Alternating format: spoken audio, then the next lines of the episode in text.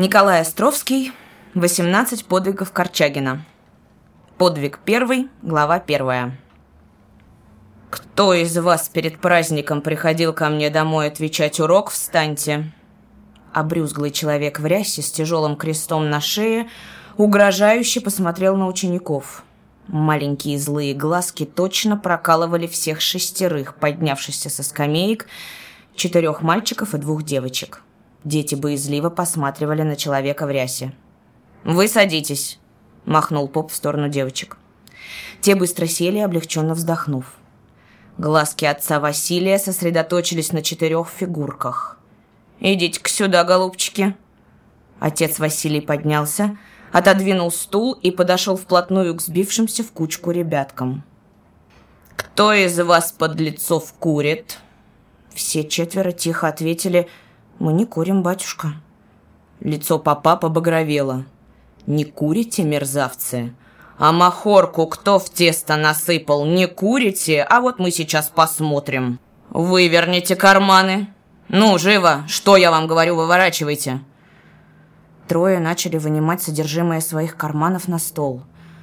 Поп внимательно просматривал швы, ища следы табака, но не нашел ничего и принялся за 4, черноглазого в серенькой рубашке и синих штанах с заплатами на коленях. «А ты что, как истукан стоишь?» Черноглазый, глядя с затаенной ненавистью, глухо ответил: «У меня нет карманов», и провел руками по зашитым швам. «А, нет карманов! Так ты думаешь, я не знаю, кто мог сделать такую подлость? Испортить тесто! Ты думаешь, что и теперь останешься в школе? Нет, голубчик, это тебе даром не пройдет. В прошлый раз только твоя мать упросила оставить тебя. Но теперь уж конец. Марш из класса!» Он больно схватил за ухо и вышвырнул мальчишку в коридор, закрыв за ним дверь. Класс затих, съежился. Никто не понимал, почему Павку Корчагина выгнали из школы. Только Сережка Бружак, друг и приятель Павки, видел, как Павка насыпал попу в пасхальное тесто горсть махры. Там, на кухне, где ожидали попа 6 не успевающих учеников. Им пришлось отвечать уроки уже на квартире у попа. Выгнанный Павка присел на последней ступеньке крыльца. Он думал о том, как ему явиться домой и что сказать матери, такой заботливый, работающий с утра до поздней ночи кухарку и акцизного инспектора. Павку душили слезы. «Ну что мне теперь делать? И все из-за того проклятого папа. И на черта я ему махры насыпал. Сережка подбил. Давай, говорит, насыпем гадюке вредному. Вот и всыпали. Сережке ничего, а меня, наверное, выгонят». Уже давно началась эта вражда с отцом Василием. Как-то подрался Павка с Левчуковым Мишкой, и его оставили без обеда. Чтобы не шалил в пустом классе, учитель привел шалуна к старшим во 2 класс. Павка уселся на заднюю скамью. Учитель, сухонький, в черном пиджаке, рассказывал про землю, светило. Павка слушал, разинув рот от удивления, что земля уже существует много миллионов лет и что звезды тоже вроде земли. До того был удивлен услышанным, что даже пожелал встать и сказать учителю: «В законе Божьем не так написано», но побоялся, как бы не влетело. По закону Божию поп всегда ставил Павке 5. Все тропари, Новый и Ветхий Завет знал он на зубок, твердо знал, в какой день что произведено Богом. Павка решил расспросить отца Василия. На первом же уроке закона, едва поп уселся в кресло, Павка поднял руку и, получив разрешение говорить, встал. «Батюшка, а почему учитель в старшем классе говорит, что земля миллион лет стоит, а не как в законе Божьем 5 тыс...» И сразу осел от визгливого крика отца Василия. «Что ты сказал, мерзавец? Вот как ты учишь слово Божие!» Не успел Павка и пикнуть, как поп схватил его за оба уха и начал долбить головой о стенку. Через минуту избитого и перепуганного его выбросили в коридор. Здорово попала Павке от матери. На другой день пошла она в школу и упросила отца Василия принять сына обратно. Возненавидел с тех пор папа Павка всем своим существом. Ненавидел и боялся. Никому не прощал он своих маленьких обид, не забывал и папу незаслуженную порку. Озлобился, затаился. Много еще мелких обид перенес мальчик от отца Василия. Гонял его поп за дверь, целыми неделями в угол ставил за пустяки и не спрашивал у него ни разу уроков. А перед Пасхой из-за этого пришлось ему с неуспевающими к попу на дом идти сдавать. Там на кухне всыпал Павка махры в пасхальное тесто. Никто не видел, а все же поп сразу узнал, чья это работа. Урок кончился. Детвора высыпала во двор и обступила Павку. Он хмуро отмалчивался. Сережка Бружак из класса не выходил. Чувствовал, что и он виноват, но помочь товарищу ничем не мог. В открытое окно учительской высунулась голова заведующего школой Ефрема Васильевича, и густой бас его заставил Павку вздрогнуть. «Пошлите сейчас же ко мне Корчагина!» — крикнул он, и Павка с заколотившимся сердцем пошел в учительскую. Хозяин станционного буфета, пожилой, бледный, с бесцветными выленившими глазами, мельком взглянул на стоявшего в стороне Павку. «Сколько ему лет?» 12, ответила мать. «Что ж, пусть остается, условие такое, 8 рублей в месяц и стол в дни работы, сутки работать, сутки дома, и чтоб не воровать». Что вы, воровать он не будет, я ручаюсь», испуганно сказала мать. «Ну, пусть начинает сегодня же работать», — приказал хозяин и, обернувшись к стоявшей рядом с ним за стойкой продавщице, попросил. «Зина, отведи мальчика в судомойню, скажи Фросеньке, чтобы дала ему работу вместо Гришки». Продавщица бросила нож, которым резала ветчину, и, кивнув Павке головой, пошла через зал, пробираясь к боковой двери, ведущей в судомойню.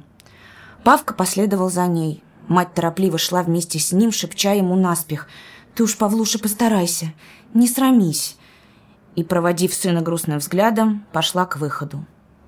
В судомойне шла работа вовсю. Гора тарелок, вилок, ножей высилась на столе, и несколько женщин перетирали их перекинутыми через плечо полотенцами.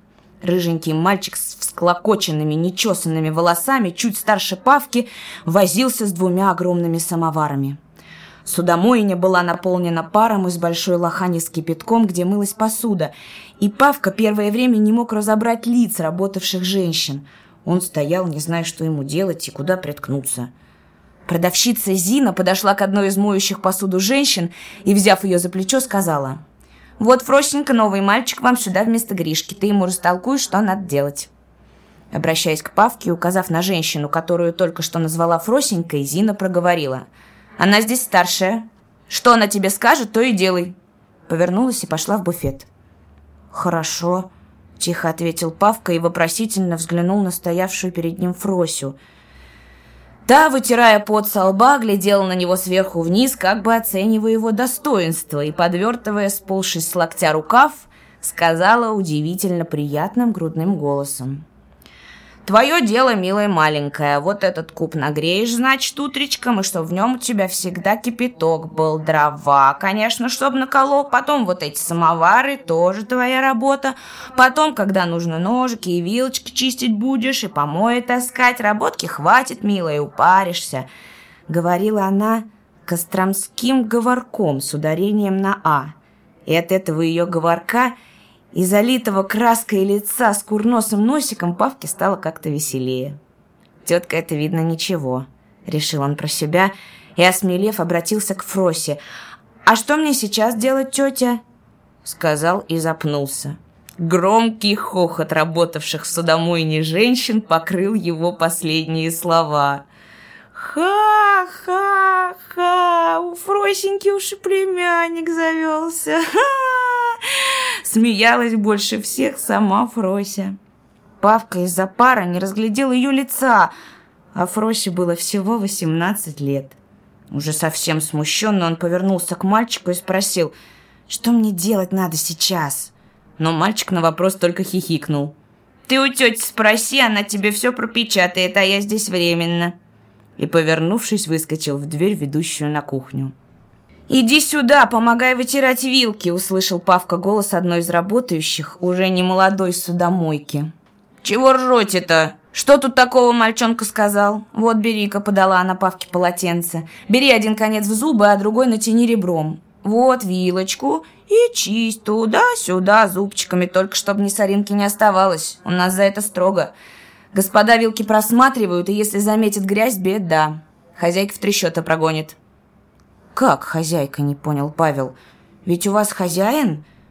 Тот, что меня принимал». Судомойка засмеялась. «Хозяин у нас, сынок, вроде мебели, тюфяк он. Всему голова здесь хозяйка. Ее сегодня нет, вот поработаешь, увидишь». Дверь в судомойню открылась, и в нее вошли трое официантов, неся груды грязной посуды. Один из них, широкоплечий, косоглазый, с крупным четырехугольным лицом, сказал: «Пошевеливайтесь живее, сейчас придет 12-часовой, а вы копаетесь». Глядя на Павку, он спросил: «А это кто?» «Это новенький», — ответила Фрося. «А, новенький», — проговорил он. «Ну так вот». Тяжелая рука его опустилась на плечо Павки и толкнула к самоварам. «Они у тебя всегда должны быть готовы. А они, видишь, один затух, а другой еле дышит. Сегодня это тебе так пройдет, а завтра, если повторится, то получишь по морде. Понял?» Павка, не говоря ни слова, принялся за самовары. Так началась его трудовая жизнь. Никогда Павка не старался так, как в свой первый рабочий день. Понял он, тут не дома, где можно мать не послушать. Косоглазый ясно сказал, что если не послушаешь, в морду. Разлетались искры из толстопузых четырехведерных самоваров, когда Павка раздувал их, натянув снятый сапог на трубу. Хватаясь за ведра с помоями, летел к сливной яме, подкладывал под куб с водой дрова, сушил на кипящих самоварах мокрые полотенца, делая все, что ему говорили. Поздно вечером уставший Павка отправился вниз на кухню.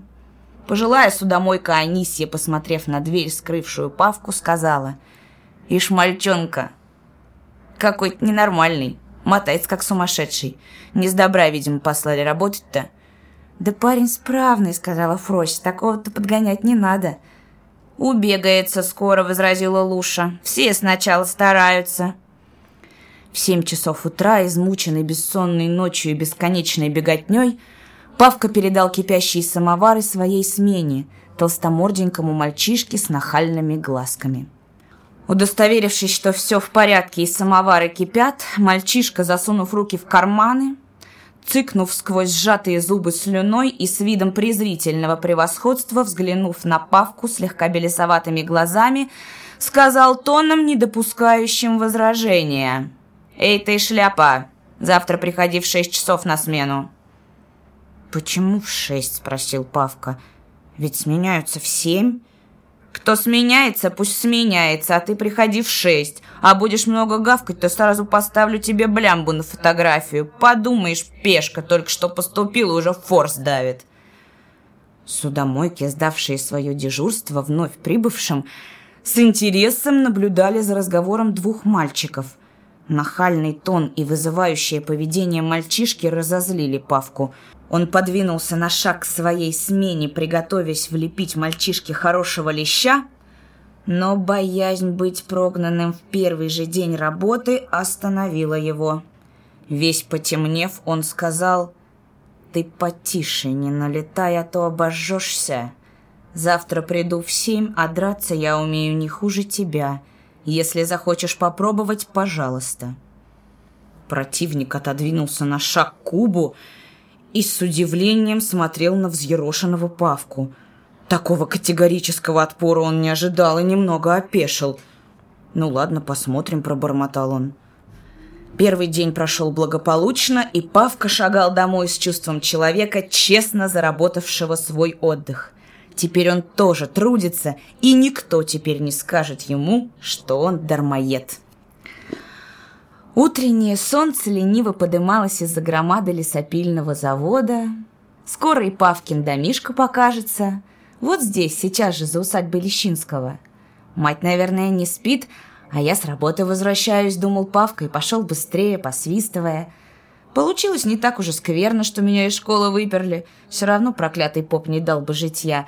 А теперь я на него плевать хотел, — рассуждал Павка, подходя к дому и, открывая калитку, вспомнил: а тому белобрысому обязательно набью морду. Обязательно. Мать возилась во дворе с самоваром. Увидав сына, спросила тревожно: «Ну как?» «Хорошо», — ответил Павка. Мать хотела о чем-то предупредить. он понял. В раскрытое окно комнаты виднелась широкая спина брата Артема. «Что, Артем приехал?» – спросил он, смутившись. «Вчера приехал и останется здесь. Служить будет. В депо». Павка не совсем уверенно открыл дверь в комнату. Громадная фигура, сидевшая за столом спиной к нему, повернулась, и на Павку глянули из-под густых черных бровей суровые глаза брата. «А, пришел махорочник. Ну-ну, здорово!» Не предвещала Павке ничего приятного беседа с приехавшим братом. «Артем уже все знает», — подумал Павка. «Артем может и отругать, и поколотить». Побаивался Павлик Артема. Но Артем, видно, драться не собирался. Он сел на табурете, опершись локтями о стол, и смотрел на Павку неотрывающимся взглядом, не то насмешливо, не то презрительно. «Так ты говоришь, университет уже закончил, все науки прошел, теперь за помой принялся», — сказал Артем. Павка уставился глазами в потрескавшуюся половицу, внимательно изучая высунувшуюся шляпку гвоздика. Но Артем поднялся из-за стола и пошел в кухню. «Обойдется, видно, без припарки», — облегченно вздохнул Павка. Во время чаепития Артем спокойно расспрашивал Павку о произошедшем в классе. Павка рассказал все. «И что с тобой будет дальше, когда ты таким хулиганом растешь?» — с грустью проговорила мать. «Ну что нам с ним делать? И в кого он такой родился? Господи, боже мой, сколько я мучений с этим мальчишкой перенесла!» — жаловалась она. Артем, отодвинув от себя пустую чашку, сказал, обращаясь к Павке: «Ну так вот, браток, раз уж так случилось, держись теперь настороже. На работе фокусов не выкидывай, а выполняй все, что надо. Ежели оттуда тебя выставят, то я тебя так разрисую, что дальше некуда. Запомни это, довольно мать дергать. Куда черт не ткнется, везде недоразумение, везде чего-нибудь отчебучит, но теперь уж шабаш. Отработаешь годок, буду просить взять учеником в депо, потому в тех помоях человека из тебя не будет. Надо учиться ремеслу. Сейчас еще мало, но через год попрошу, может, примут. Я сюда перевожусь и здесь работать буду. Мамка служить больше не будет, хватит ей горб гнуть перед всякой сволочью. Но ты смотри, Павка, будь человеком». Он поднялся во весь громадный рост, надел висевший на спинке стула пиджак и бросил матери: «Я пойду по делу, на часок». И, согнувшись у притолоки двери, вышел. Уже во дворе, проходя мимо окна, сказал: «Там тебе привез сапоги и ножик, мамка даст». Буфет вокзала торговал беспрерывно целые сутки. Железнодорожный узел соединял 5 линий. Вокзал плотно был набит людьми и только на 2-3 часа ночью, в перерыв между 2 поездами, затихал. Здесь, на вокзале, сходились и разбегались в разные стороны сотни эшелонов с фронта на фронт, оттуда с искалеченными, с искромсанными людьми, а туда с потоком новых людей в серых однообразных шинелях. 2 года провертелся Павка на этой работе. Кухня и судомойня – вот все, что он видел за эти 2 года.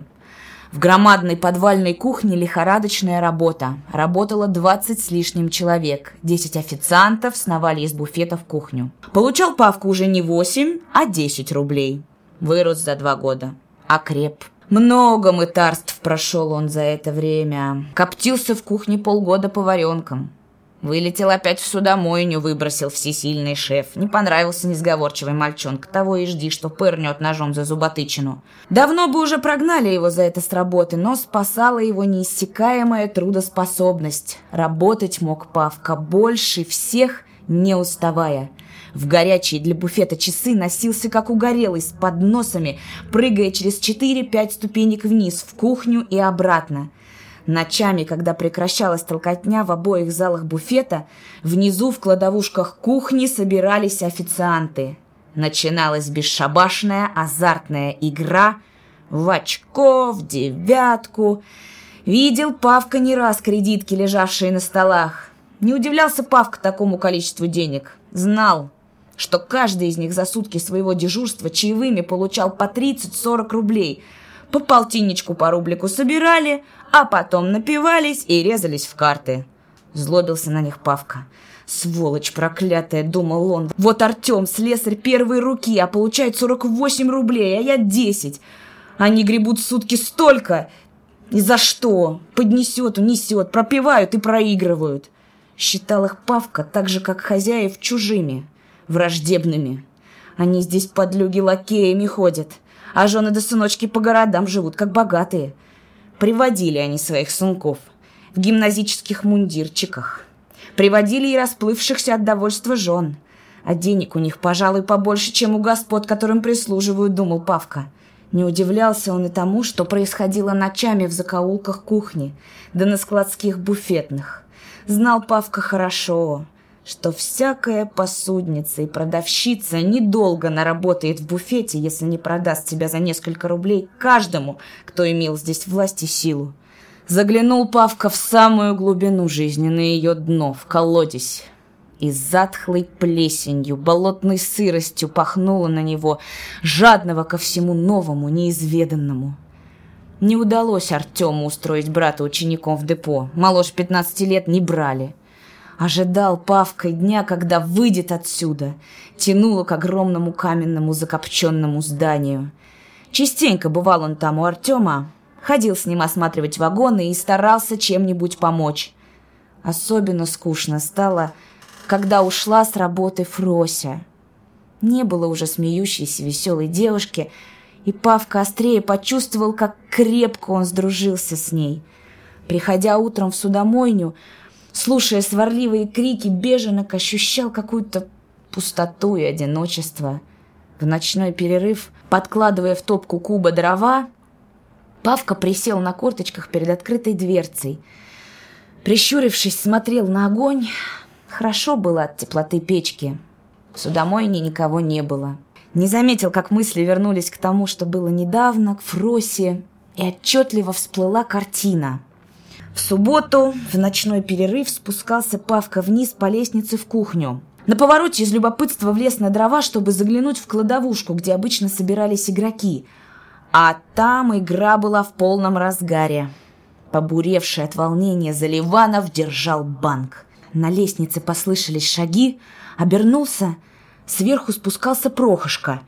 Павел залез под лестницу, пережидая, когда тот пройдет в кухню. Под лестницей было темно, и Прохошка видеть его не мог. Прохошка повернул вниз, и Павке было видно его широкую спину и большую голову. Сверху по лестнице еще кто-то сбегал поспешными легкими шагами, и Павка услыхал знакомый голос. «Прохошка, подожди!» Прохошка остановился и, обернувшись, посмотрел вверх. «Тебе чего?» – буркнул он. Шаги на лестнице застучали вниз, и Павка узнал Фросю. Она взяла официанта за рукав и перерывающимся сдавленным голосом сказала: «Прохошка, где же те деньги, которые тебе дал поручик?» Проха резко отдернул руку. «Что? Деньги? А разве я тебе не дал?» — говорил он озлобленно резко. «Но ведь он дал тебе 300 рублей!» И в голосе Фроси слышались приглушенные рыдания. 300 рублей, говоришь?» — ехидно проговорил Прохошка. «Чего ж ты, хочешь их получить? Не больно ли дорого, сударенька, для судомойки? Я думаю, хватит и тех 50, что я дал. Подумаешь, какое счастье, почище барыньки, с образованием, и то таких денег не берут. Скажи спасибо за то. Ночку поспать и 50 целковых схватить. Нет, дураков, 10-2 я тебе еще дам, и кончено, а не будешь дурой, еще подработаешь. Я тебе протекцию составлю». И, бросив последние слова, Прохошка повернулся и пошел в кухню. «Подлюга! Гад!» — крикнула ему вдогонку Фрося и, прислонясь к дровам, глухо зарыдала. Не передать, не рассказать чувств, которые охватили Павку, когда он слушал этот разговор и, стоя в темноте под лестницей, видел вздрагивающую и бьющуюся по линии головой Фросю. Не сказался Павка. Молчал, судорожно ухватившись за чугунные подставки лестницы, а в голове пронеслось и застряло отчетливо, ясно: И эту продали, проклятые. Эх, Фрося, Фрося! Еще глубже и сильнее затаилась ненависть к Прошке, и все окружающее опостылило, стало ненавистным. Эх, была бы сила, избил бы этого подлеца до смерти. Почему я не такой большой и сильный, как Артем? Огоньки в печке вспыхивали и гасли. Дрожали их красные язычки, сплетаясь в длинный голубоватый виток. Казалось Павке, что кто-то насмешливый, издевающийся, показывает ему свой язык. Тихо было в комнате, лишь потрескивало в топке, и у крана слышался стук равномерно падающих капель. Климка, поставив на полку последнюю ярко начищенную кастрюлю, вытирал руки. На кухне никого не было, дежурный повар и кухонщицы спали в раздевалке. На 3 ночных часа затихала кухня, и эти часы Климка всегда проводил наверху у Павки. По-хорошему сдружился поваренок с черноглазым кубовщиком. Поднявшись наверх, Климка увидел Павку, сидящим на корточках перед раскрытой топкой. Павка заметил на стене тень от знакомой взлохмаченной фигуры и проговорил, не оборачиваясь: «Садись, Климка». Поваренок забрался на сложенные поленья и, улегшись на них, посмотрел на сидевшего молча Павку и проговорил, улыбаясь: «Ты что, на огонь колдуешь?» Павка с трудом оторвал глаза от огненных языков. На Климку смотрели 2 огромных блестящих глаза. В них Климка увидел невысказанную грусть. Первый раз увидел Климка эту грусть в глазах товарища. «Чудной ты, Павка, сегодня какой-то!» И, помолчав, затем спросил: «Случилось у тебя чего-нибудь?» Павка поднялся и сел рядом с Климкой. «Ничего не случилось», — ответил он глуховато. «Тяжело мне здесь, Климка». И руки его, лежавшие на коленях, сжались в кулаки. «Что это на тебя сегодня нашло?» — продолжал, приподнявшись на локтях, Климка. «Сегодня нашло, говоришь. Всегда находила, как только попал сюда работать. Ты погляди, что здесь делается. Работаем, как верблюды, а в благодарность тебя по зубам бьет, кто только вздумает. И ни от кого защиты нет. Нас с тобой хозяева нанимали им служить, а бить всякий право имеет, у кого только сила есть. Ведь хоть разорвись, всем сразу не угодишь, а кому не угодишь, от того и получай. Уж так стараешься, чтобы сделать как следует, чтобы никто придраться не мог. Кидаешься во все концы, но все равно кому-нибудь не донесли вовремя и по шее». Климка испуганно перебила: «Вот и не кричи так, а то зайдет кто, услышит». Павка вскочил: «Ну и пусть слышат, все равно уйду отсюда. Пути очищать от снега и то лучше, а здесь могила.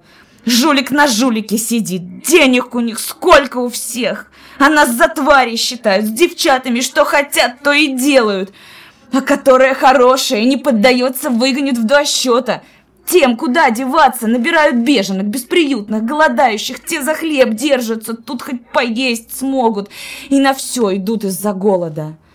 Он говорил это с такой злобой, что Климка, опасаясь, что кто-нибудь услышит их разговор, вскочил и закрыл дверь, ведущую в кухню. А Павка все говорил о накипевшем у него на душе. «Вот ты, Климка, молчишь, когда тебя бьют. Почему молчишь?» Павка сел на табуретку у стола и устало склонил голову на ладонь. Климка наложил в топку дров и тоже сел у стола. «Читать не будем сегодня?» — спросил он Павку. «Книжки нет», — ответил Павка. «Киоск закрыт». «Что, разве он не торгует сегодня?» — удивился Климка. «Забрали продавца. Жандармы. Нашли у него чего-то», — ответил Павка. «За что?» «За политику, говорят».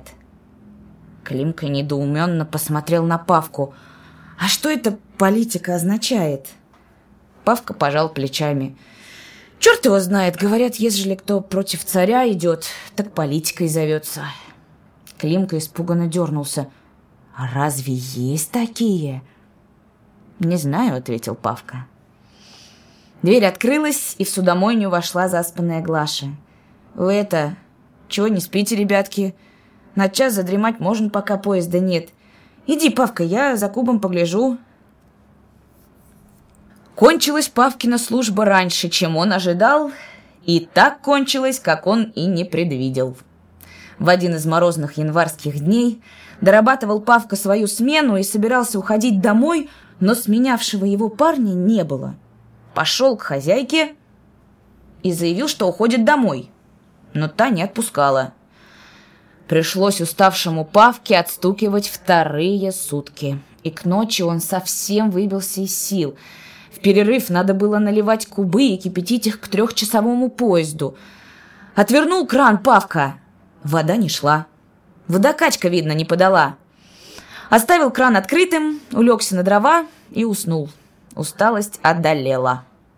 Через несколько минут забулькал, заурчал кран, и вода полилась в бак, наполнила его до краев и потекла по кафельным плитам на пол судомойни, в которой, как обычно, никого не было. Воды наливалось все больше и больше. Она залила пол и просочилась под дверь в зал. Ручейки подбирались под вещи и чемоданы спящих пассажиров. Никто этого не замечал. И только когда вода залила лежащего на полу пассажира, и тот, вскочив на ноги, закричал, все бросились к вещам. Поднялась суматоха. А вода все прибывала и прибывала. Убиравший со стола во втором зале Прохошка кинулся на крик пассажиров и, прыгая через лужи, подбежал к двери и силой распахнул ее. Вода, сдерживаемая дверью, потоком хлынула в зал. Крики усилились, в судомойню выбежали дежурные официанты. Прохошка бросился к спящему Павке. Удары один за другим сыпались на голову совершенно одуревшего от боли мальчика. Он со сна ничего не понимал, в глазах вспыхивали яркие молнии, и жгучая боль пронизывала все тело. Избитый едва доплелся домой. Утром Артем, угрюмый, насупившийся, расспрашивал Павку обо всем случившемся. Павка рассказал все, как было. «Кто тебя бил?» — глухо спросил Артем. «Прохошка». «Ладно, лежи». Артем надел кожух и, не говоря ни слова, вышел. «Могу я видеть официанта Прохора?» — спросил у Глаши незнакомый рабочий. «Он сейчас зайдет, подождите», — ответила она. Громадная фигура прислонилась к притолоке. «Ладно, подожду». Прохор, тащивший на подносе целый ворох посуды, толкнув ногой дверь, вошел в судомойню. «Вот тот самый», — сказала Глаша, указывая на Прохора. Артем шагнул вперед и, тяжело опустив руку на плечо официанта, спросил, глядя в упор: «За что Павку брата моего бил?» Прохор хотел освободить плечо, но страшный удар кулака свалил его на пол. Он пытался подняться, но второй удар, страшнее первого, пригвоздил его к полу. Испуганные посудницы шарахнулись в сторону. Артем повернулся и пошел к выходу. Прохошка с разбитым в кровь лицом ворочался на полу. Артем из депо вечером не вернулся. Мать узнала, сидит Артем в жандармском отделении. Через 6 суток вернулся Артем вечером, когда мать спала. Подошел к сидевшему на кровати Павке и спросил ласково: «Что, поправился, браток?» Присел рядом. «Бывает и хуже». И, помолчав, добавил: «Ничего, пойдешь на электростанцию, я уж о тебе говорил. Там делу научишься». Павка крепко сжал обеими руками громадную руку Артема. Подвиг 2, глава 2. В маленький городок вихрем ворвалась ошеломляющая весть: царя скинули. В городке не хотели верить. С приползшего в пургу поезда на перрон выкатились 2 студента с винтовками поверх шинели и отряд революционных солдат с красными повязками на рукавах. Они арестовали станционных жандармов, старого полковника и начальника гарнизона и в городке поверили. По снежным улицам к площади потянулись тысячи людей. Жадно слушали новые слова: свобода, равенство, братство. Прошли дни, шумливые, напоенные возбуждением и радостью. Наступило затишье, и только красный флаг над зданием городской управы, где хозяевами укрепились меньшевики и бундовцы, говорила о происшедшей перемене. Все остальное оставалось по-прежнему. К концу зимы в городке разместился гвардейский кавалергардский полк. По утрам ездили эскадронами на станцию ловить дезертиров, бежавших с юго-западного фронта. У кавалергардов лица сытые, народ рослый, здоровенный. Офицеры все больше графа да князья, погоны золотые, на рейтузах канты серебряные, все как при царе, словно и не было революции. Прошагал мимо 17-й год. Для Павки, Климки и Сережки Бружака ничего не изменилось, хозяева остались старые. Только в дождливый ноябрь стало твориться что-то неладное. Зашевелились на вокзале новые люди, все больше из окопных солдат с чудным прозвищем «большевики». Откуда такое название, твердое, увесистое, никому не вдомек? Трудновато гвардейцам дезертиров с фронта сдерживать. Все чаще лопались вокзальные стекла от ружейной трескотни. С фронта срывались целыми группами и при задержке отбивались штыками. В начале декабря хлынули целыми эшелонами. Гвардейцы вокзал запрудили, удержать думали, но их пулеметными трещотками ошарашили. К смерти привычные люди из вагонов высыпали. В город гвардейцев загнали серые фронтовики. Загнали и на вокзал воротились. И дальше двинулись эшелон за эшелоном. Весной 1918 года трое друзей шли от Сережки Бружака, где резались в 66. По дороге завернули в садик Корчагина, прилегли на траву. Было скучно. Все привычные занятия надоели. Начали думать, как бы лучше денек провести. За спиной зацокали копыта лошади, и на дорогу вынесся всадник. Конь одним рывком перепрыгнул канаву, отделявшую шоссе от низенького забора садика. Конник махнул нагайкой, лежавшим Павке и Климке. «Эй, хлопцы мои, сюда!» Павка и Климка вскочили на ноги и подбежали к забору.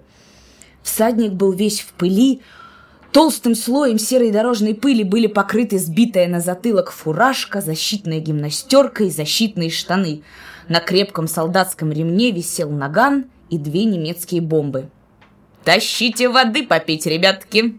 — попросил всадник, и когда Павка побежал в дом за водой, обратился к глазевшему на него Сережке.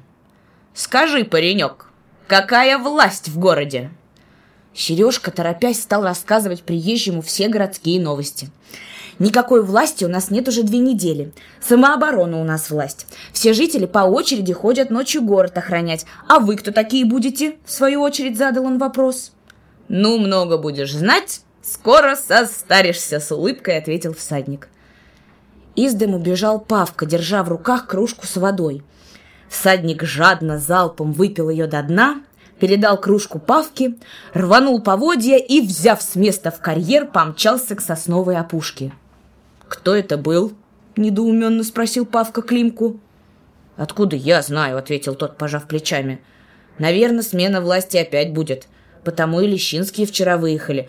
А раз богатые утекают, значит, придут партизаны», – окончательно и твердо разрешил этот политический вопрос Сережка.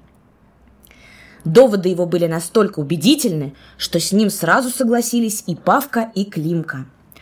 Не успели ребята как следует поговорить об этом, как по шоссе зацокали копыта.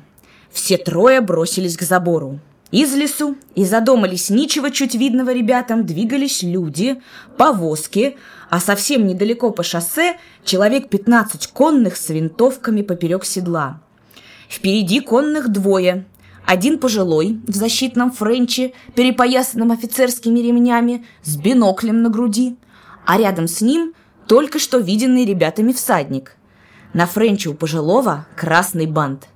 «А я что говорил?» – толкнул Павку локтем в бок Сережка. «Видишь красный бант? Партизаны! лопни мои глаза, партизаны!» И, гибнув от радости, птицей переметнулся через забор на улицу.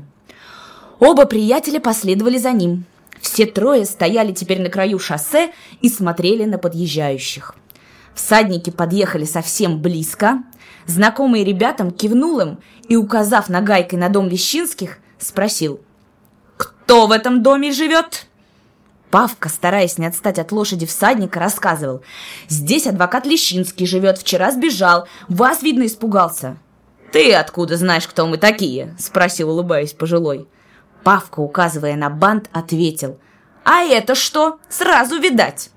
На улицу высыпали жители, с любопытством рассматривая входивший в город отряд. Наши приятели стояли у шоссе и тоже смотрели на запыленных, усталых красногвардейцев. Когда прогромыхало по камням единственное в отряде орудие и проехали повозки с пулеметами, ребята двинулись за партизанами и разошлись по домам лишь после того, как отряд остановился в центре города и стал размещаться по квартирам. Вечером в большой гостиной дома Лещинских, где остановился штаб отряда, за большим с резными ножками столом сидели четверо: трое из комсостава и командир отряда товарищ Булгаков, пожилой с проседью в волосах. Булгаков, развернув на столе карту губернии, водил по ней ногтем, оттискивая линии, и говорил, обращаясь к сидевшему напротив скуластому с крепкими зубами: «Ты говоришь, товарищ Ермаченко, что здесь надо будет драться, а я думаю, надо утром отходить. Хорошо бы даже ночью, да люди устали. Наша задача – успеть отойти к Казатину, пока немцы не добрались туда раньше нас. Оказывать сопротивление с нашими силами – это же смешно! Одно орудие и 30 снарядов, 200 штыков и 60 сабель – грозная сила. Немцы идут железной лавиной, и драться мы сможем, только соединившись с другими отходящими красными частями. Ведь мы должны иметь в виду, товарищ, что кроме немцев мы имеем по пути много разных контрреволюционных банд. Мое мнение, завтра же утром отходить, взорвав мостик за станцией. Пока немцы будут его налаживать, пройдет 2-3 дня. По железной дороге их продвижение будет задержано. Вы как думаете, товарищи? Давайте решим», — обратился он к сидящим за столом. Сидевший наискосок от Булгакова Стружков пожевал губами, посмотрел на карту, потом на Булгакова и, наконец, с трудом выдавил застрявшие в горле слова: «Я поддерживаю Булгакова». Самый молодой в рабочей блузе согласился. «Булгаков говорит дело». И только Ермаченко, тот, что днем говорил с ребятами, отрицательно мотнул головой. «На черта мы тогда отряд собирали, чтобы отходить перед немцами без драки? По-моему, нам надо здесь с ними стукнуться. Надоело драпака давать. Ежели бы на меня, то я дрался бы здесь обязательно». Он резко отодвинул стул, поднялся и зашагал по комнате. Булгаков неодобрительно посмотрел на него. «Драться надо с толком, Ермаченко, а бросать людей на верный разгром и уничтожение – этого мы не можем делать. Да это и смешно. За нами движется целая дивизия с тяжелой артиллерией и бронемашинами. Не надо ребячиться, товарищ Ермаченко». И уже обращаясь к остальным, закончил: «И так решено. Завтра утром отходим. Следующий вопрос о связи», — продолжал совещание Булгаков. «Поскольку мы отходим последними, на нас ложится задача по организации работы в тылу у немцев. Здесь крупный железнодорожный узел, городишко имеет 2 вокзала. Мы должны позаботиться о том, чтобы на станции работал надежный товарищ, и сейчас мы решим, кого из своих оставить здесь для налаживания работы. Намечайте кандидатуры». «Я думаю, что здесь должен остаться матрос Жухрай», — сказал Ермаченко, подходя к столу. «Во-первых, Жухрай из здешних мест. Во-вторых, он слесарь-ремонтер, сможет устроиться работать на станции. С нашим отрядом Федора никто не видел, он приедет лишь ночью. Парень он мозговитый, и здесь дело наладит. По-моему, это самый подходящий человек». Булгаков кивнул головой. «Правильно. Я с тобой согласен, Ермаченко. Вы, товарищи, не возражаете?» — обратился он к остальным. «Нет. Значит, вопрос исчерпан. Мы оставляем Жухраю денег и мандат на работу. Теперь третий, последний вопрос, товарищи», — произнес Булгаков. «Это вопрос об оружии, находящемся в городе. Здесь имеется целый склад винтовок, 20 000 штук, оставшиеся еще от царской войны. Сложены они в крестьянском сарае и лежат там, забытые всеми. Мне сообщил об этом крестьянин, хозяин сарая. Хочет избавиться от них. Оставлять немцам этот склад, конечно, нельзя. Я считаю, нужно его сжечь. И сейчас же, чтобы к утру все было готово. Только поджигать-то опасно. Сарай стоит на краю города, среди бедняцких дворов. Могут загореться крестьянские постройки. Крепко сбитый, со щетиной давно не бритой бороды, Стружков шевельнулся. Зачем поджигать? Я думаю, раздать оружие на населению. Булгаков резко повернулся к нему. «Раздать, говоришь?» «Правильно! Вот это правильно!» — восхищенно воскликнул Ермаченко. «Раздать его рабочим и остальному населению, кто захочет. Будет, по крайней мере, чем почесать бока немцам, когда прижмут до края.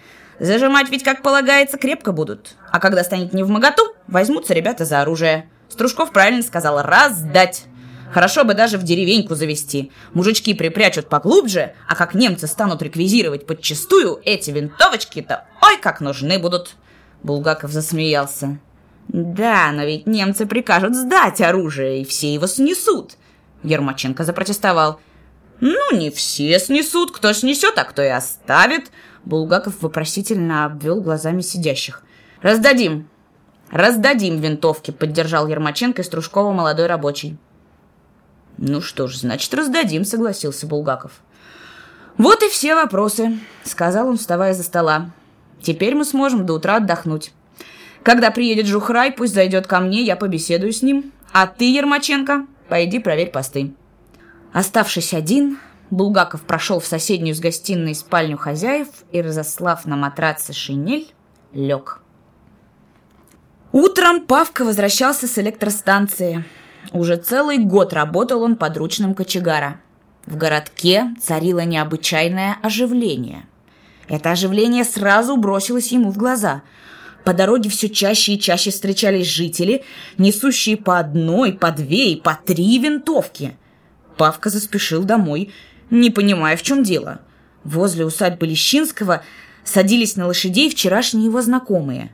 Вбежав в дом, наскоро помывшись и узнав от матери, что Артема еще нет, Павка выскочил и помчался к Сережке Бружаку, жившему на другом конце города. Сережка был сыном помощника машиниста. Его отец имел собственный маленький домик и такое же маленькое хозяйство. Сережки дома не оказалось. Мать его, полная белолицая женщина, недовольно посмотрела на Павку. А черт его знает где он, сорвался чуть свет, носит его нелегкое. Оружие, говорят, где-то раздают, так он, наверное, там и есть. Всыпать вам розок надо сопливым воякам. Распустились уж чересчур, сладу нет. 2 вершка от горшка, туды же, за оружие. Ты ему, подлецу, скажи, если хоть один патрон в дом принесет, голову оторву. Натащит всякой дряни, а потом отвечай за него.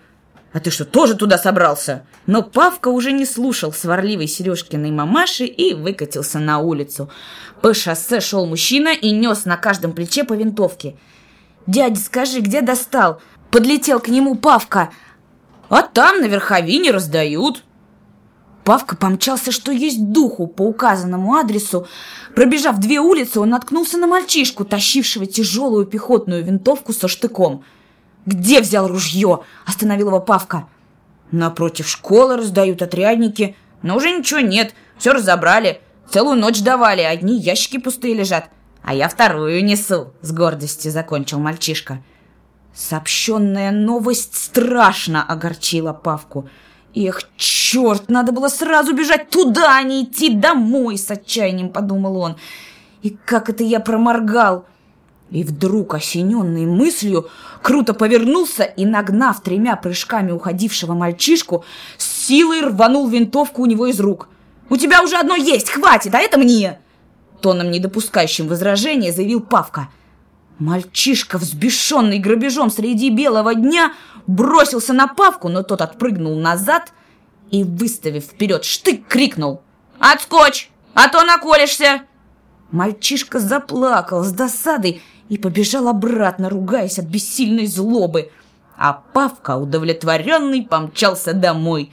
Перемахнул через забор, вбежал в сарайчик, примостил на балках под крышей добытую винтовку и, радостно посвистывая, вошел в дом. Хороши вечера на Украине летом в таких маленьких городишках-местечках, как Шепетовка, где середина городок, а окраины крестьянские. В такие тихие летние вечера вся молодежь на улицах, девчата, парубки, все у своих крылечек, в садах, полисадниках, прямо на улице на сваленных для застройки бревнах, группами, парочками. Смех, песни. Воздух дрожит от густоты и запаха цветов. Глубоко в небе чуть-чуть поблескивают светлячками звезды, и голос слышен далеко-далеко. Любит свою гармонь Павка, любовно ставит на колени певучую двухрядку венскую. Пальцы ловкие, клавиши чуть тронут, пробегут сверху вниз быстро, с перебором, вздохнут басы, и засыплет гармоника лихую, заливистую. Извивается гармоника, и как тут в пляс не ударишься, не утерпишь, ноги сами движутся. Жарко дышит гармоника. Хорошо жить на свете. Сегодня вечером было особенно весело. Собралась на бревнах у дома, где жил Павка, молодежь смешливая, а звонче всех Галочка, соседка Павкина. Любит дочками на тёсы потанцевать, попеть с ребятами. Голос у неё альт грудной, бархатистый.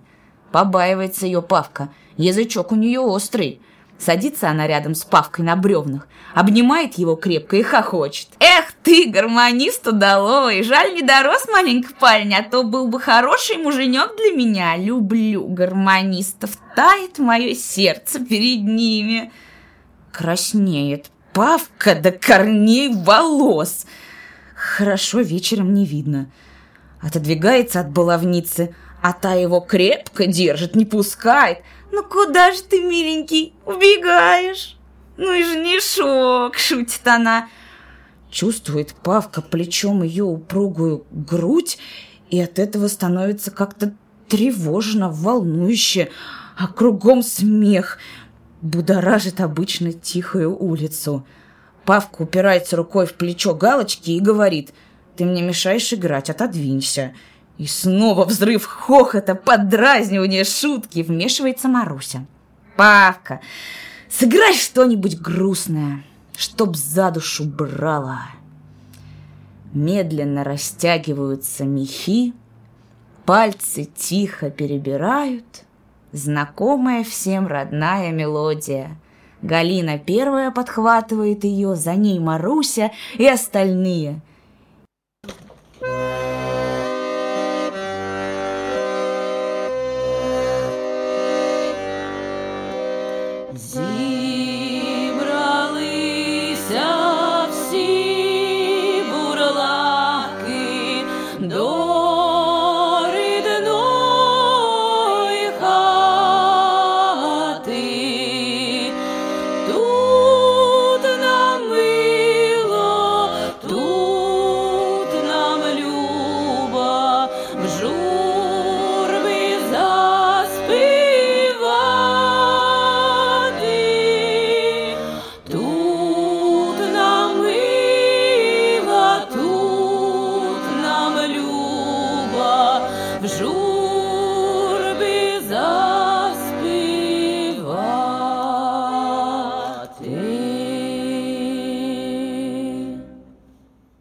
Уносятся вдаль к лесу звонкие молодые голоса, поющие песню.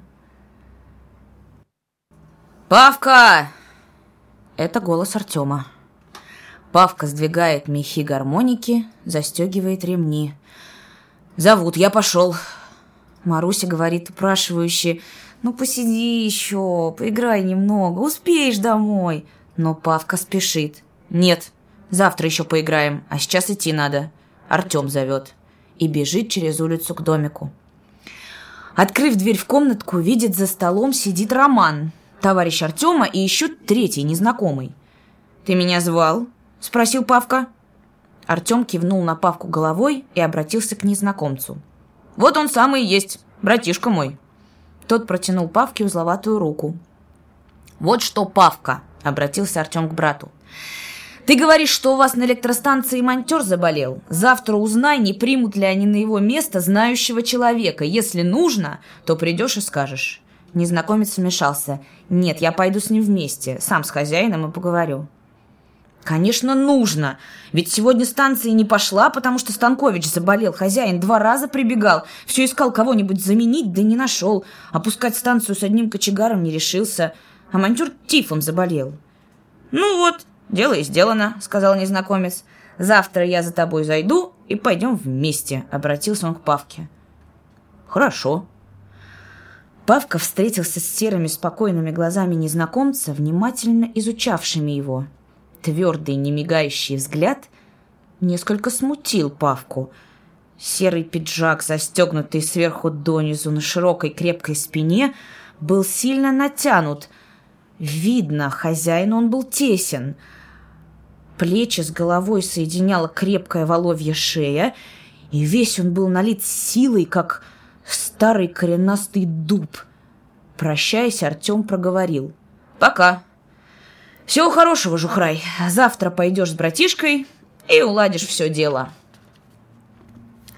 Немцы вошли в город через 3 дня после ухода отряда. Об их прибытии сообщил гудок паровоза на станции, осиротевший за последние дни. По городу разнеслась весть: немцы идут. И город закопошился, как раздраженный муравейник, хотя давно все знали, что немцы должны прийти.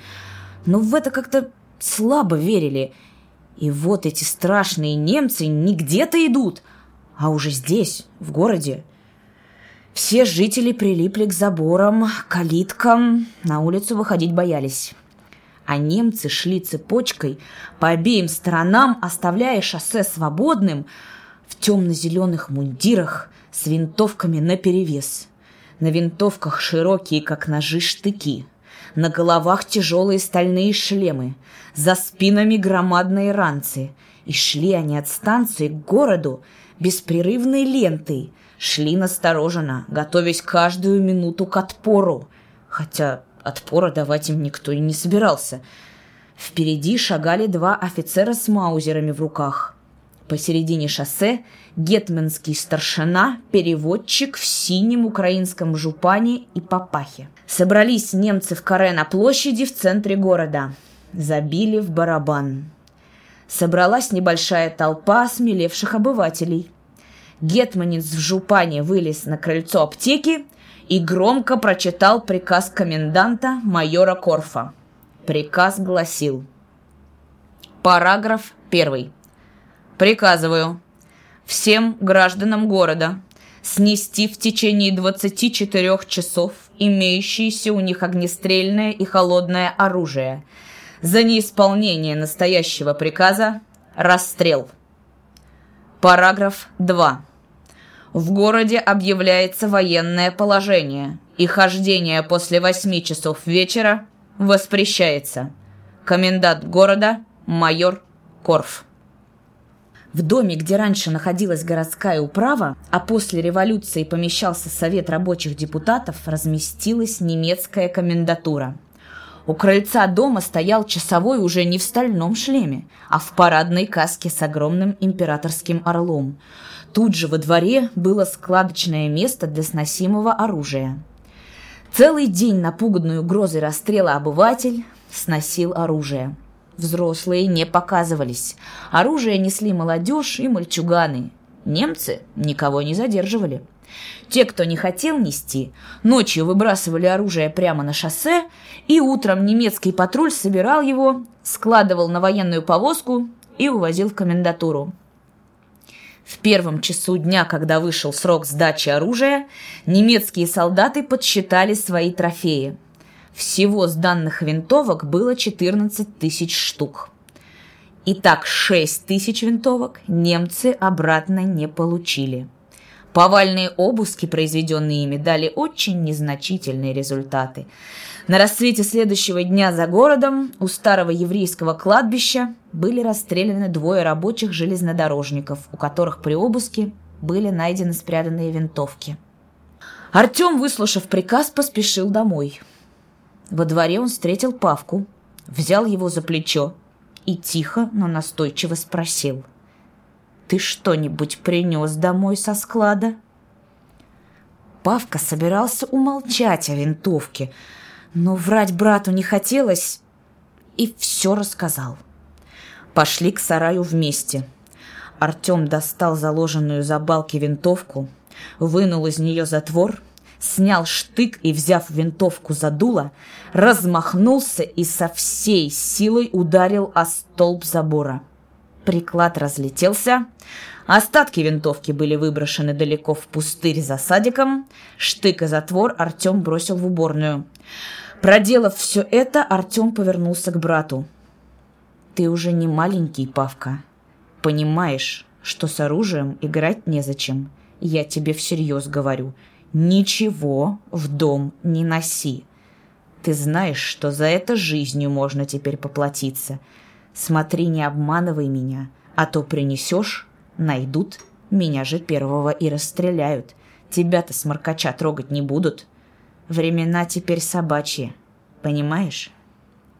Павка обещал ничего не носить. Когда шли оба через двор в дом, у ворот Лещинских остановилась коляска. Из нее выходили адвокат с женой и их дети Нелли и Виктор. «Прилетели птички», — злобно проговорил Артем. «Эх, и кутерьма начнется, едят его мухи». И вошел в дом. Весь день Павка грустил о винтовке. В это время его приятель Сережка трудился изо всех сил в старом заброшенном сарае, разгребая лопатой землю у стены. Наконец яма была готова. Сережка сложил в нее замотанные в тряпки 3 новенькие винтовки, добытые им при раздаче. Отдавать их немцам он не собирался. Не для того мучился целую ночь, чтобы расстаться со своей добычей. Засыпав яму землей, он плотно утрамбовал ее, натащил на выровненное место кучу мусора и старого хлама. Критически осмотрев результаты своего труда и найдя его удовлетворительным, снял с головы фуражку и вытер со лба пот. «Ну, теперь пускай ищут, а если найдут, то чей сарай, неизвестно».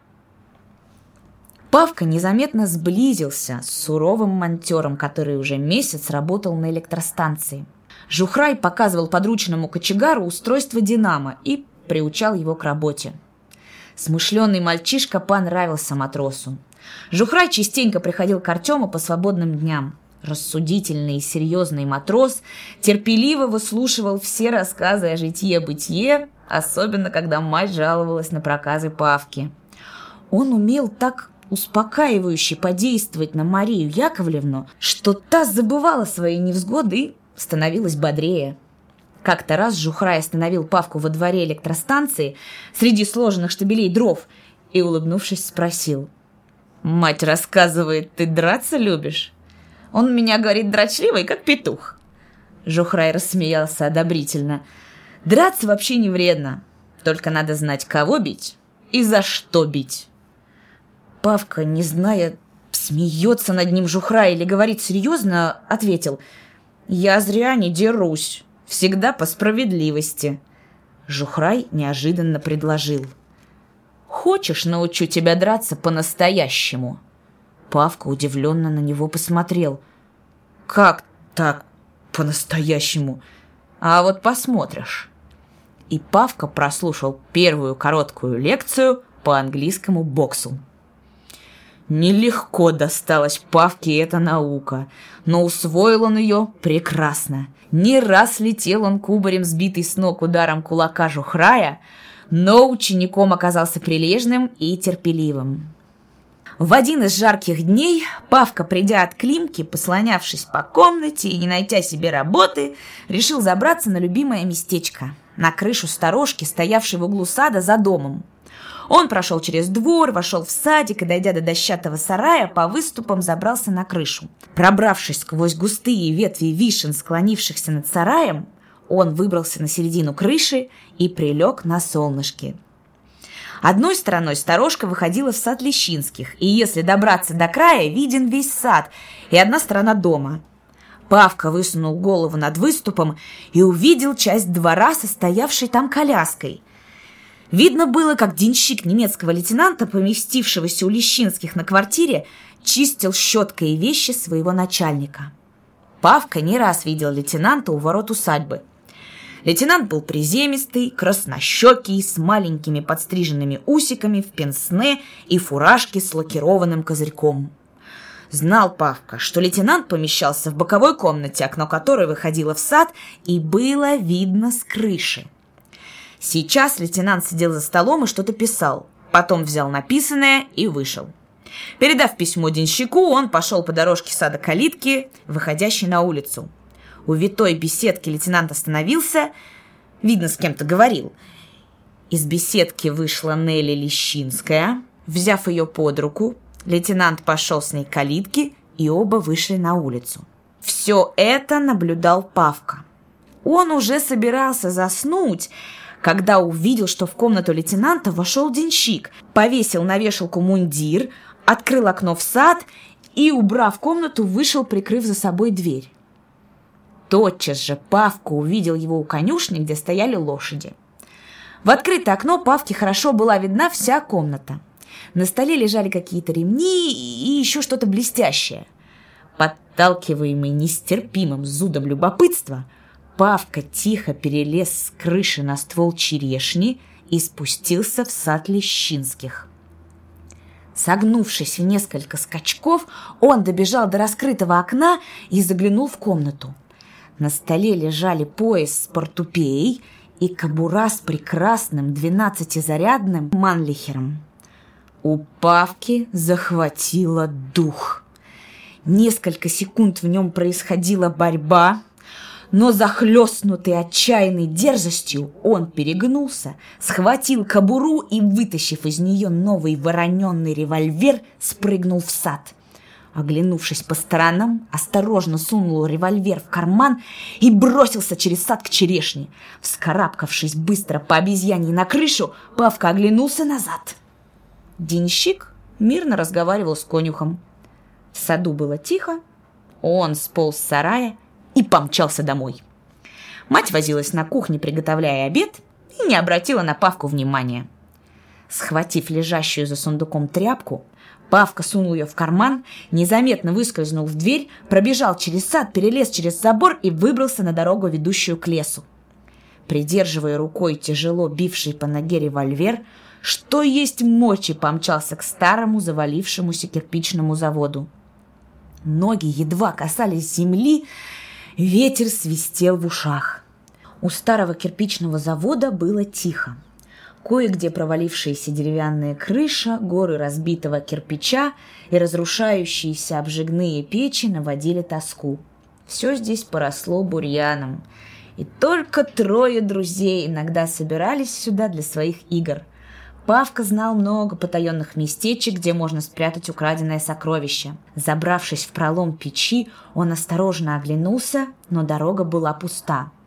Тихо шумели сосны, легкий ветерок крутил придорожную пыль. Крепко пахло смолой.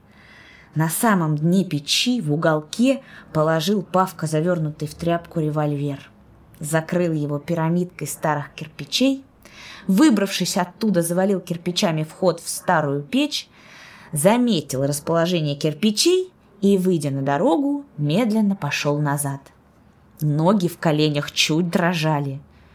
«Чем все это кончится?» – думал он. И сердце сжималось как-то тягуче тревожно. На электростанцию пошел раньше времени, чтобы только не быть дома. Взял у сторожа ключ и открыл широкую дверь, ведущую в помещение, где стояли двигатели. И пока чистил поддувало, накачивал в котел воду и растапливал топку, думал, что теперь делается на даче Лещинских. Уже поздно, часов в 11, к Павке зашел Жухрай. Отозвал его во двор и тихо спросил: почему у вас обыск был сегодня?»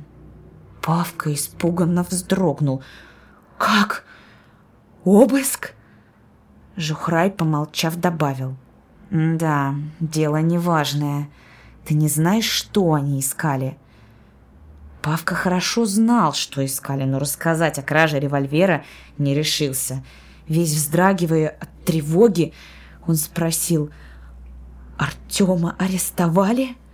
«Никого не арестовали, но все в доме перерыли вверх дном». От этих слов стало немного легче, но тревога не проходила. Несколько минут каждый думал о своем. Один из них, зная причину обыска, тревожился о последствиях. Другой не знал и от этого насторожился. «Черт их знает, может, пронюхали про меня что-нибудь. Артему обо мне ничего не известно. А почему у него обыск? Надо быть поосторожней», — думал Жухрай. Разошлись молча к своей работе. А в усадьбе был большой переполох. Лейтенант, обнаружив отсутствие револьвера, вызвал денщика. Узнав, что револьвер пропал, он, обычно корректный, сдержанный, ударил денщика со всего размаха в ухо. Тот, качнувшись от удара, стоял, вытянувшись в струнку и, виновато мигая глазами, покорно ожидал дальнейшего. Вызванный для объяснения адвокат тоже возмущался и извинялся перед лейтенантом за то, что в его доме случилась такая неприятность. Присутствовавший при этом Виктор Лещинский высказал отцу предположение, что револьвер могли украсть соседи, в особенности хулиган Павел Корчагин. Отец поспешно стал объяснять лейтенанту мысль сына, и тот немедленно дал распоряжение вызвать наряд для обыска. Обыск не дал никаких результатов. Случай с пропажей револьвера убедил Павку в том, что даже и такие рискованные предприятия иногда оканчиваются благополучно. Письмо, приложенное к рукописи первой части романа «Как закалялась сталь». Когда я принялся писать мою книгу, я думал написать ее в форме воспоминаний, записей целого ряда фактов. Но встреча с товарищем Костровым, в бытность его редактором «Молодой гвардии», который предложил написать в форме повести или романа историю рабочих, подростков и юношей, их детство, труд и затем участие в борьбе своего класса, изменило это намерение. Я попытался облечь в литературную форму действительные факты, зарисовал целую группу товарищей, частью работающих и сейчас, частью погибших. Главных действующих лиц я знал лично и, показывая их, желал сделать это правдиво, указав все их недостатки и положительные стороны. События происходят в маленьком украинском городке Шепетовке, сейчас пограничный район на Волыне. Название городка в книге написано наоборот. Моим желанием было показать детство и юность детей рабочих, ранний тяжелый труд и рассказать, как они вовлекались в классовую борьбу. Я писал исключительно о фактах, это меня связывало. Иногда я попадал в плен к фактам. Написать иначе значит фантазировать, перестать рассказывать то, что было. Фамилии действующих лиц частью настоящие, частью вымышленные. Погром в Шепетовке в 1919 году, устроенный петлюровцами, кровавый белопольский террор зимой 1920 года, повешения и расстрелы нашей подпольной партийной организации, приход немцев, убийство паровозной бригады немецкого солдата и все остальные эпизоды имеют своих живых свидетелей и участников. Я их познакомил с главами, в которых они участвовали, и они утвердили фактическую сторону написанного. Я работал исключительно с желанием дать нашей молодежи воспоминания, написанные в форме книги, которую я даже не называю ни повестью, ни романом, а просто «Как закалялась сталь». В этом письме я пишу свою краткую автобиографию. Родился в 1904 году в рабочей семье. По найму работать стал с 12 лет. Образование низшее. По профессии помощника электромонтера. В комсомол вступил в 1919 году, в партию в 1924 году. Участвовал в гражданской войне. С 15 по 19 год работал по найму. Кубовщиком, рабочим материальных складов, подручным кочегара на электростанции и так далее. 1921 году работал в киевских главных мастерских. В 1922 году участвовал в ударном строительстве по постройке железнодорожной ветки для подвоза дров, где тяжело заболел, простудившись и поймав тиф. По выздоровлении с начала 1923 года был снят с производства по состоянию здоровья и послан на другую работу в пограничье. В 1923 году был военным комиссаром батальона ВВО «Берездов». Последующие годы вел руководящую комсомольскую работу в районном и окружном масштабе. В 1927 году с совершенно разрушенным здоровьем, искалеченный тяжелыми годами борьбы, был отозван в распоряжение ЦК Украины. Было сделано все к тому, чтобы вылечить меня и возвратить на работу, но это до сих пор не удалось. Будучи оторван от организационной работы, стал агитпропщиком, вел марксистские кружки, обучал молодых членов партии. Будучи прикован к постели, выдержал еще один удар, ослеп, оставил кружки. Последний год посвятил работе над книгой. Физически потерял почти все, остались только непотухающая энергия молодости и страстное желание быть чем-нибудь полезным своей партии, своему классу. Работа над книгой – попытка передать былое литературным языком. Никогда раньше не писал. Член ВКПБ. Партбилет номер 028-59-73. Николай Алексеевич Островский.